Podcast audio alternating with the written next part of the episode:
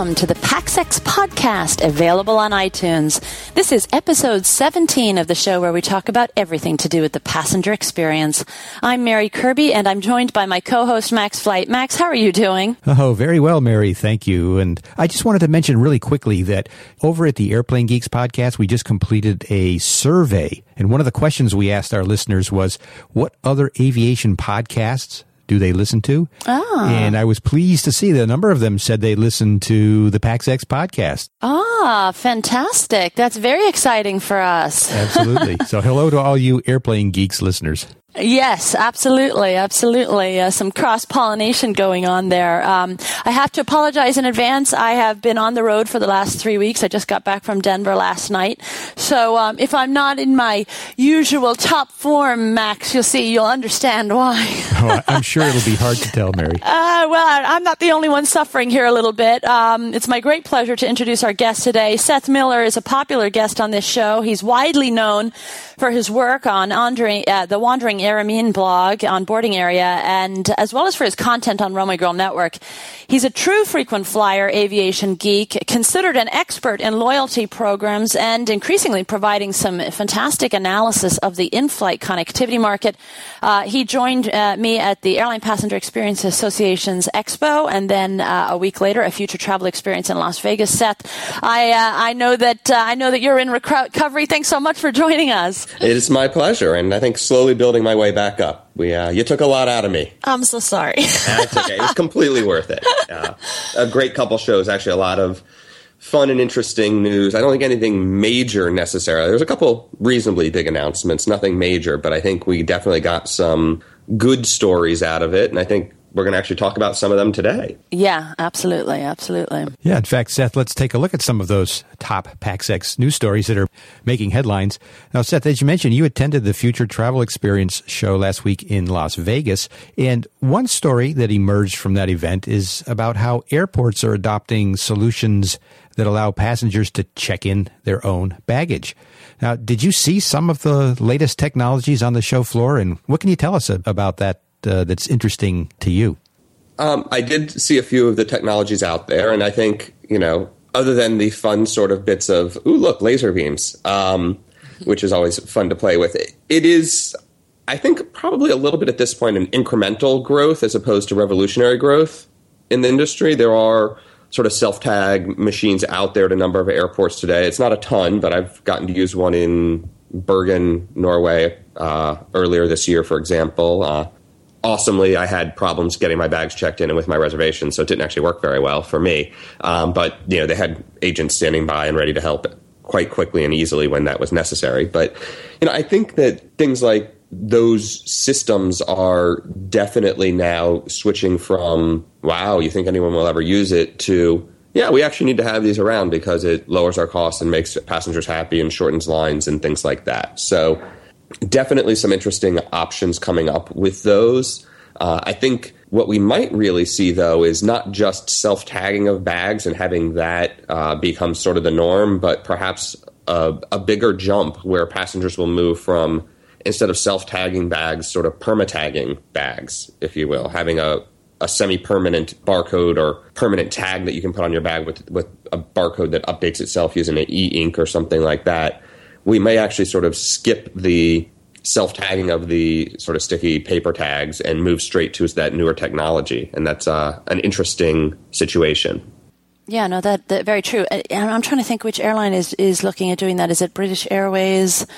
Um, Seth, I, it's not coming to mind, but you know, the one some, vendor yeah. I spoke with uh, played that close to his chest. Okay, he said to expect to see it, I believe, in the United States and overseas later the uh, late fourth quarter or early Q1 15 for Okay. a trial run. Interesting. Well, just to, just as a heads up to readers, we do have uh, Marianne Simpson, also a member of the network, uh, attended this future travel experience as well. Uh, she's gone ahead and she's done a pretty thorough lineup of some of the very latest solutions and the companies behind them uh, for the network. So if you do get a chance, we'll offer a link, obviously, to the story in this post. But um, uh, to see who's doing what, one of the things though that that came up uh, uh, last week in Vegas and, and kind of is a regular discussion now, particularly amongst uh, airline employees, um, is what ultimately all this automation means uh, for jobs. Um, because increasingly uh, people are getting replaced with technology. Um, you can see their concern. Uh, this is the latest step. Um, you know, the the checked bags. Uh, you know, essentially d- doing it ourselves. I think it's an opportunity for airlines to start. Uh, you know, putting uh, frontline employees uh, where they need them and, and in, in true value add capacity.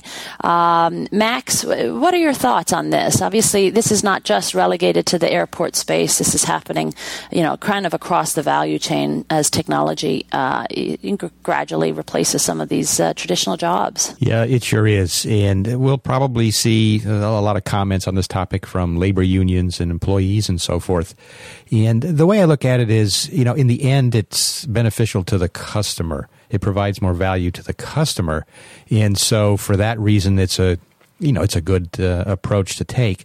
The result is really kind of a shifting in where the jobs are away from some jobs into more uh, higher tech jobs or different jobs, or as you mentioned, into jobs that are still within the, the aviation sphere that uh, provide greater value and uh, are shortfalls in terms of customer expectations now. Mm. Yeah. yeah. and I, I, Mary, I think I don't know if you had made it into the session where uh, Eash Sundaram from JetBlue was speaking at FTE. Uh, but he had a sort of an interesting comment on this whole concept and sort of about what JetBlue is doing. They're going to be redoing their Boston terminal now that they have full control of Terminal C up at Logan. Mm. And you know, one of the things he said, and I have a quote from him, you know, is basically the idea of you know if there's something that you're doing with a transaction with a customer and it adds no value to the customer, automate it and don't make the customer do it. Right. And so you know and you know his line about the bag print bag tag printers was sure we can put a baggage kiosk out there and a baggage tag printer and the customer can do that but that's not necessarily really adding value to the customer and this is where mm. i think we're talking about sort of the generation skipping thing mm-hmm. you know he said we could just you know let passengers print their own bag tags and that would save you know possibly save them some staffing costs they may put those staff back sort of out into the lobby area to help confused and lost passengers more than just you know those who need to do a bag drop. But doing something like a permanent bag tag at that point still saves them the staffing costs and saves passenger time and yeah. passenger convenience. And so I think that we're going to start seeing things like that where we trend towards making it better for the passengers. Now, obviously, the big question there is do you keep all those employees and actually have them provide customer service? Mm. Or do we just get rid of all of them and make it a fully sort of autonomous experience for customers? And I certainly hope the former, even as a customer who rarely interacts with the crew, um, or sort of ground crew, obviously on the plane, I don't have much of a choice. But um, if I want a drink, I have to ask for it. Aww. Uh, but you know, I, I think that where it really starts to become trouble, obviously, is where airlines cut significantly and then have a flight delay, a canceled flight, some sort of irregular operations, and they can't recover from it. And that right. is a balancing act, obviously. But the airlines, I think, have probably gone a little too far towards cutting costs uh, for the sake of profits lately, and they suffered dramatically when those irregular operations come up and of course, also the initial iterations of these uh, uh, self-checked uh, bags have not always uh, been smooth sailing. And I'm trying to think if it's Amsterdam, um, where I've witnessed some major clog points. And uh, ultimately, you need uh, real live human beings to come to the rescue. uh, when people, when passengers get turned around and, and confused by the technology. I think uh, it has to be super, super uh, intuitive uh, for passengers, and um, I, I, think some of it still has a little bit of a ways to go there. But um, yeah, certainly, uh, certainly interesting days uh, on the ground in terms of the passenger experience. we're going to keep an eye on it. Well, you know, there's another article that emerged from the Future Travel Experience Conference. this was actually written by Seth on his Wandering Aramean blog over at Boarding Area. And this involves United Airlines' adoption of three different in flight Wi Fi solutions and why the carrier is on the bleeding edge of integrating the different products. Well, Seth, you spoke to United about what it's doing. What can you tell us, and what does it mean for the passenger experience? Sure. And, you know, this is an interesting one. I think I didn't say bleeding edge, uh, to be fair. Mike Moeller uh, from Thales, formerly Live TV, said that. And I think he's probably mostly right, but not 100% necessarily. And what basically it comes down to is United's approach is much less about let's just make sure, our passengers have connectivity because passengers want connectivity and they want to be online.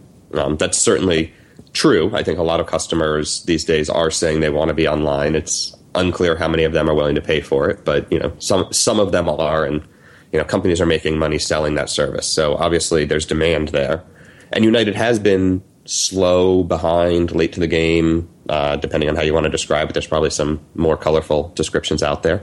Uh, and it's been a challenge for them in the marketplace to say, no, no, we're okay. Like, you know, trust us, we've got a plan here. And a lot of that is because they haven't really come out and said, this is our plan. And finally, you know, at FTE this week, managed to get some words put in behind what that plan is. And the phrase that uh, Tarek, and I'm blanking on his last name now, and I'm sure I'm going to pronounce it wrong, but the phrase that Tarek kept using was making the airplane a node on the network. And what it comes down to is United doesn't just want it for passenger connectivity. United wants the plane to be sort of online as part of their regular operations. They want to have real time connectivity insight into how it's flying, where it's going, what it's doing, all these things. And you know, some of that has always been available through various monitoring systems, but they want a sort of coherent, co- uh, overall view of the plane and where it's going and what it's doing. And part of that is passenger connectivity, but a big part of that is all of the other things that can go with it. Seth, does that mean that the airplane, the passengers, and the company are on the same network? Are they are they nodes on the same network? Is that what United has in mind? Yes and no uh, I think is the easy answer there, which obviously isn't very easy. Uh, it's going to be the same hardware because the way the connectivity works, um, sort of that cabin connect Wi-Fi router box is there's only going to be sort of one of those or one of those networks. There's usually a couple of them on board, but uh, they are separate networks for operational data and you know, and it's operational monitoring, not operational control.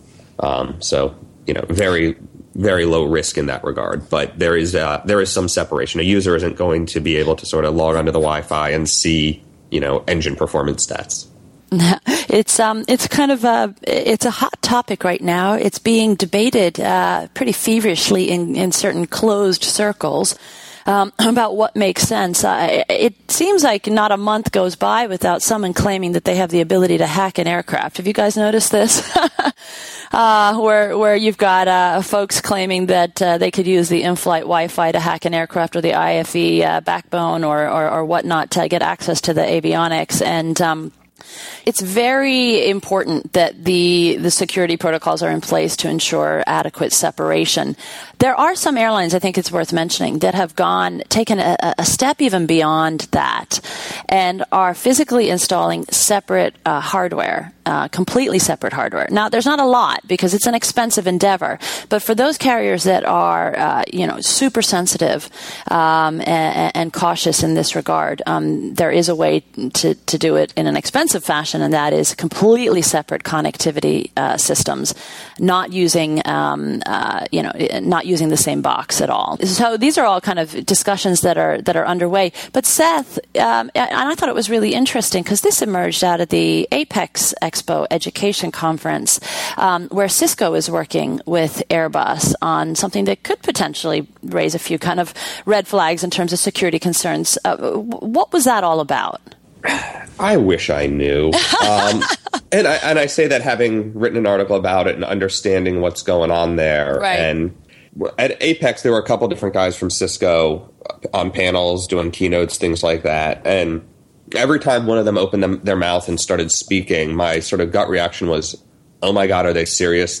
this spooks the hell out of me." Right. Right. Um, one of them was about sort of passenger tracking and beacons and more about passenger tracking than beacons. Um, you know, there's there's intrusive and non-intrusive ways to do that. But from the connectivity bit, basically what the guy from Cisco was saying is that they believe they've got a single common wireless infrastructure that they can put on an Airbus plane. And by believe they can do it, I mean they think they've completed the project, they've passed a security audit, and they're going to actually have a plane rolling out with this at some point next year.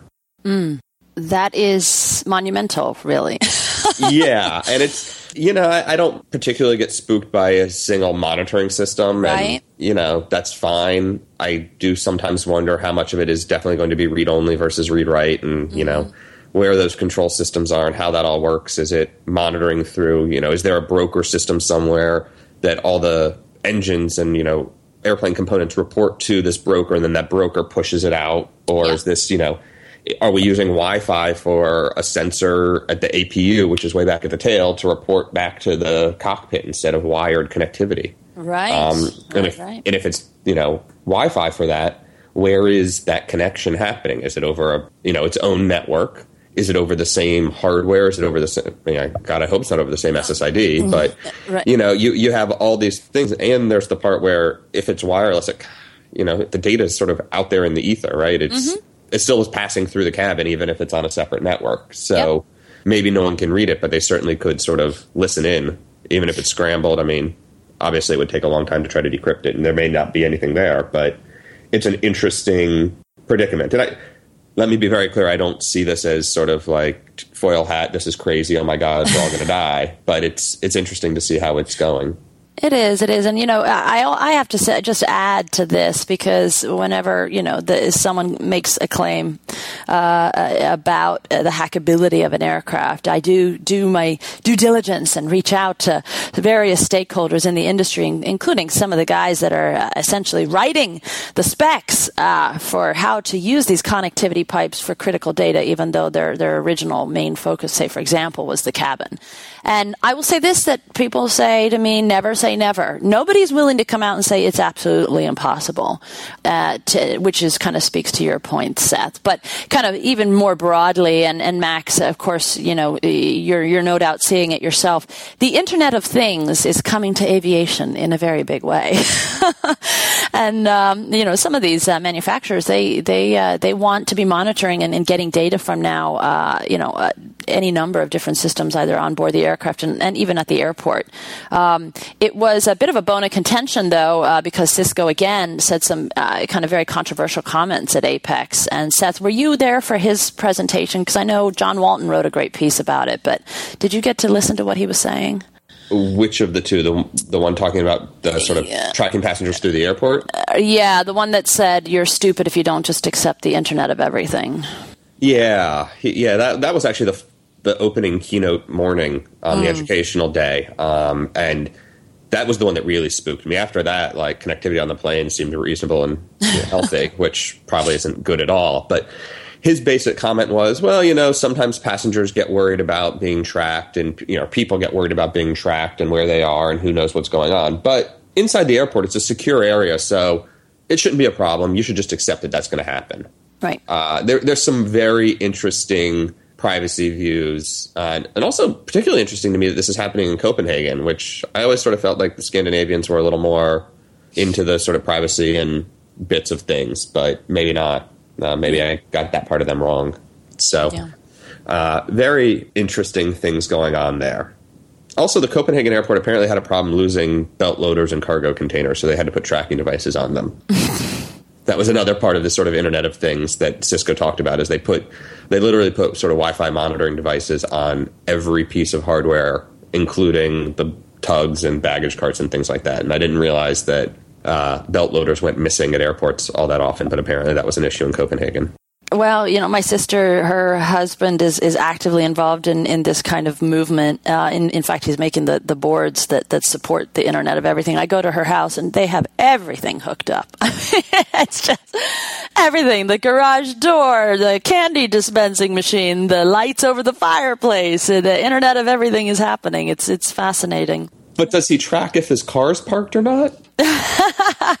There's some little things like baggage belt loaders that just right. don't seem like they go missing to me. I don't know. Right.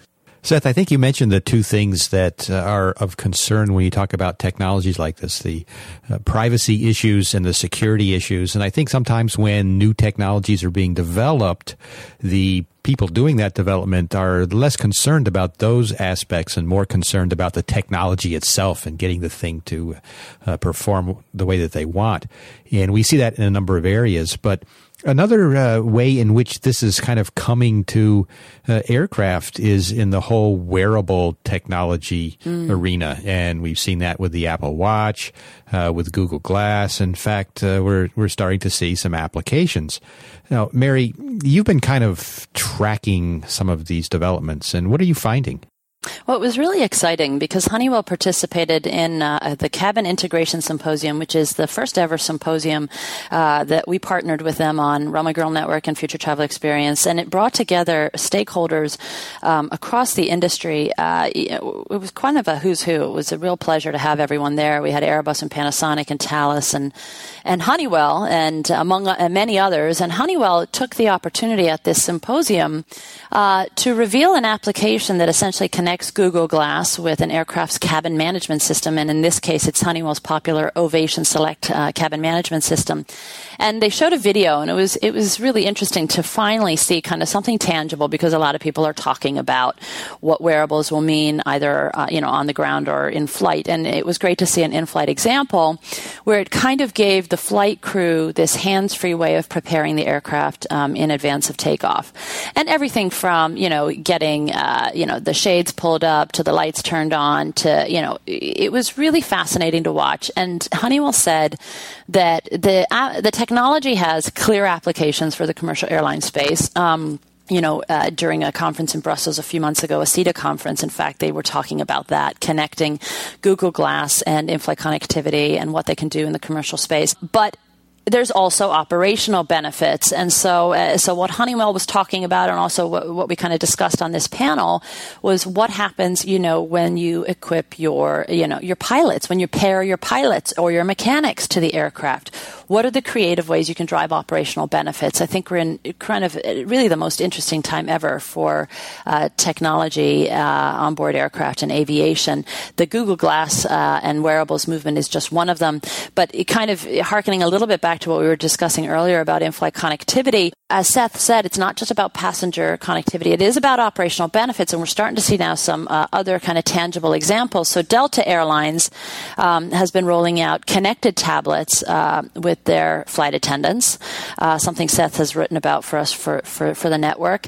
Um, there is real-time credit card transactions happening in flight. Um, that surprises people that most, uh, you know, items uh, are not transacted in real time. Um, so shrinkage uh, is being cut in flight, uh, fraud is being cut in flight, and then also using the connectivity for things like you know knowing how much catering you need on the other end, being able to call ahead and say, look, this is what we've got meal wise, this is what we're going to need, like these really basic, logical um, electronic flight bag and weather applications have been discussed obviously for for for years, but that's all starting to come into play as well, and, and pilots are finally going to have the type of uh, weather mapping intelligence in the cockpit as uh, we passengers have had uh, through connectivity in the cabin. So um, the operational benefits, it's kind of endless right now. Um, and it's a really exciting time. And um, it looks like people aren't just, you know, throwing stu- stuff at the wall and hoping it sticks. People like Honeywell are really trying to uh, move forward and implement uh, these things. And I just, and I do want to mention uh, Philippine Airlines because they took time at the Apex Expo to spend, you know, about 45 minutes with journalists journalists explaining how they see connectivity as essential to driving operational benefits through their partnership uh, with On Air. So airlines are finally talking about it. Vendors are. Sh- finally showing us some real time uh, examples. It's exciting right now. Um, Seth, what about you? What do you think in terms of the wearables movement? It's it's interesting to me. I think you know the Honeywell demo sort of for the flight attendant. You know, Google Glass dim the lights on the plane or close the window shades kind of thing is a little kitsch to me. Um, I don't know. I mean, it's it's one of those things. Like, I, it's hard for me to see where the huge efficiency of that is. I mean, this is we're talking about. The demo was a woman flight attendant on a private jet. We're talking about 50, 60 feet at most to walk end to end. Like, I it, it didn't seem to me like there was that huge a need in that regard. Now, you mentioned maintenance. That's one where I could absolutely see huge value in this. And I know things like being able to sort of have a heads up display of wiring schematics or you know systems on you as opposed to having to go back and forth between the blueprints and the plane to figure out you know are are things set up correctly? Where do they, where does this widget go? Where does the sprocket fit? Kind of thing. Uh, that I see as huge potential value. Uh, and I know Honeywell is also working towards that end for some of their maintenance stuff. Uh, back in April, I think, or May, I was out at a, an event at their Phoenix headquarters, and they had some of that stuff on display, how they're working through those things, being able to do sort of a wearable with inspection and you know voice recording and doing all these things to sort of integrate the entire process and getting that working with FAA standards and such. So I definitely think there are going to be some big advances in that regard. You know, Virgin Atlantic tried Google Glass on the commercial flights, if I remember correctly, and it was sort of to recognize their customers and know who likes what. Uh, maybe that works. I don't know. Uh, it seems a little weird to me that you need to do the facial recognition and that sort of stuff to recognize who's who and who needs what. Um, as a customer, you know, I don't mind that the flight attendant has a tablet and it says next to Seth Miller he likes you know rum and ginger ale as his pre-departure drink. Uh, I actually really like that uh, as opposed to minding it, uh, especially if the drink shows up without me asking. Uh, but at the same time, you know, that seems just a little bit less intrusive to me hmm. while providing the same level of service potentially. Hmm. And, I, and I know that there are a number of airlines working towards that sort of tablet solutions for their crew. I was flying on one the other day, which it's in testing right now, and happened to have a friend on board eh, who works for the company. And afterwards, he's like, "Yeah, well, you were the only lead on board, and so we knew this and this about you, and that's why you got this and that." So it's an interesting experience. Yeah, no, I mean, I should note that some of the crew that are using tablet technology now and in-flight connectivity are actually getting some of the, the, the paperwork done that they normally uh, would have to, uh, you know, spend an hour doing after the flight. They're, they're starting to, to get a heads up on that, which is kind of an interesting uh, additional kind of ops benefit um, when you're able to clear some of your some of your work um, as a as a member of crew. Absolutely, um, especially international flights where they yeah. have a lot of lot of that sort of stuff comes in, and if they can, you know, be fine filed when they land as opposed to having to sit in a crew room afterwards. That's a huge benefit for them. Sure, absolutely. Well, airlines um, probably, when they look at these new technologies, think first of ways to reduce their costs. And I would submit that uh, really they should prioritize uh, applications that benefit the the flyer, uh, something that increases the sort of end to end customer experience. Because right now, you know, it's not that great. And while reducing reducing your operating costs, uh, making your employees more efficient uh, is you know that's a great thing. But I, I, just hope they focus more on it from the uh, customer's perspective because that's where we need some help. Yeah, well, you won't get any argument from me there, um, Max. I've done so much flying over the last three weeks, and you know, again, and it's the, my common complaint. But um, you know, the the passenger experience, particularly in economy class right now, is is is not always a great experience, and one would hope that something can be done to improve that. Um, and also pre-flight as well. It can be quite a tense situation and, you know, you're getting on board these aircraft and people, the tensions are getting higher. I, I even witnessed it uh, firsthand um, on a flight where the woman behind me, um, it's one of those classic situations where the person in front of you reclines, then you're kind of forced to recline in order to have any room, and then the woman be- behind you or the man behind you uh, gets upset that you've reclined. And this woman's response was to just start kicking the back of my chair consistently. So, so it was a two and a half year old kid. Very much so, very much so, and it was consistent. And I, you know, you know how sometimes you're just so you know, you're working so hard and um, you're so spent that you don't have the energy that it would take to rise up and you know have a scene. I was just so exhausted. I, I, I kept kind of looking back, just hoping that it would stop, and and uh, and kind of giving her the hairy eyeball. And finally, it did after 15 minutes. But I, I think it drew, drove her actually kind of a little crazy that I I wouldn't feed into what she clearly wanted was some sort of confrontation. And you know, it just made me think. You know, this is this is getting it's getting rough sometimes up there. And and and how low can you go in terms of obviously the seat pitch that we talk about a lot? How much a- a- aggravation can passengers suffer pre-flight, uh, um, check-in, uh, the bag queues, the check-in, uh, rather the um, security? How much aggro can people take before it starts getting explosive? We've seen a number of headlines recently uh, of diversions, and of course, IATA saying that uh, air rage incidents are on the rise. Just wanted to throw it out there. I think that um, I think that we need to be paying really close attention to this. The passenger experience is devolving in economy class. It just is. yeah. I will throw a quick little anecdote similar to that one out there. I was uh, on my trip home from the West Coast after the conference. Uh, gentleman in the row behind me started watching a movie on his phone without headphones. Mm. And it's loud enough on a plane that you usually don't hear the people too far away from you. But this one, he had obviously turned it up so he could hear it also. And I just casually took my headphones, which I wasn't using, out of my bag and was like, oh, would you like to borrow a set of headphones? Hmm. And completely threw him off guard. And yes, it was a little passive aggressive and snarky and obnoxious, but That's a good way to Um, approach it. What was his reaction? oh, oh, I'm I'm sorry, no, don't worry about it. And he sort of like was a little weird and ashamed. He also was trying to poach one of the extra legroom seats, and the flight attendants had told him to move three times, and he was upset that he was in a regular middle seat otherwise when these empty seats were available. It was there was a whole lot of interesting going on with this guy to begin with, but the uh, yeah, the would you like to borrow a set of headphones? Um, and, and, you know, it was it was an interesting sort of sort of a kill him with kindness way to diffuse the situation. Obviously, with the knee recline one, there doesn't seem to be a whole lot of option there. But I found that you know you can sort of confuse and embarrass someone into shrinking back into their little hole sometimes. Yeah, I agree. I think that's actually really good advice there, Seth. Well, we're uh, we're rapidly coming to a close. I want to thank our, our listeners, and remember, you can find us online at uh, runwaygirlnetwork.com and on iTunes.